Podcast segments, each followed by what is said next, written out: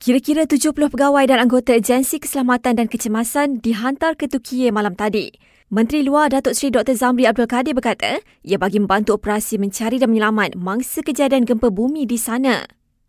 Alhamdulillah dengan kadar yang yang pantas kita telah uh, berjaya mengumpulkan tim yang ada dan uh, melalui Wisma Putra dan uh, kita ucapkan terima kasih atas keperhatian yang amat uh, sangat oleh yang amat berhormat Perdana Menteri kita untuk kita segera menghantar pasukan ini.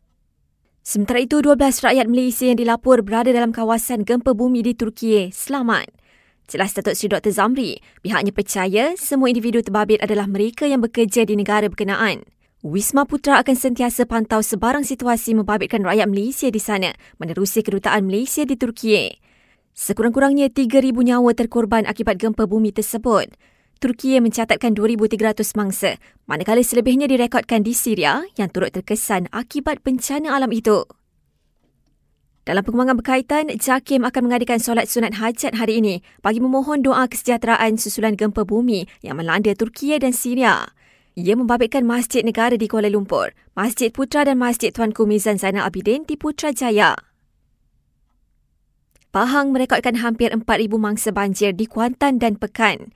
Lebih 160 mangsa banjir kini berlindung di PPS di Johor, manakala Kelantan, Terengganu dan Kedah masing-masing mencatatkan jumlah mangsa banjir dua angka. Permohonan fasa pertama UPU online bagi kemasukan pelajar sesi akademik 2023-2024 dibuka hari ini hingga 28 Mac.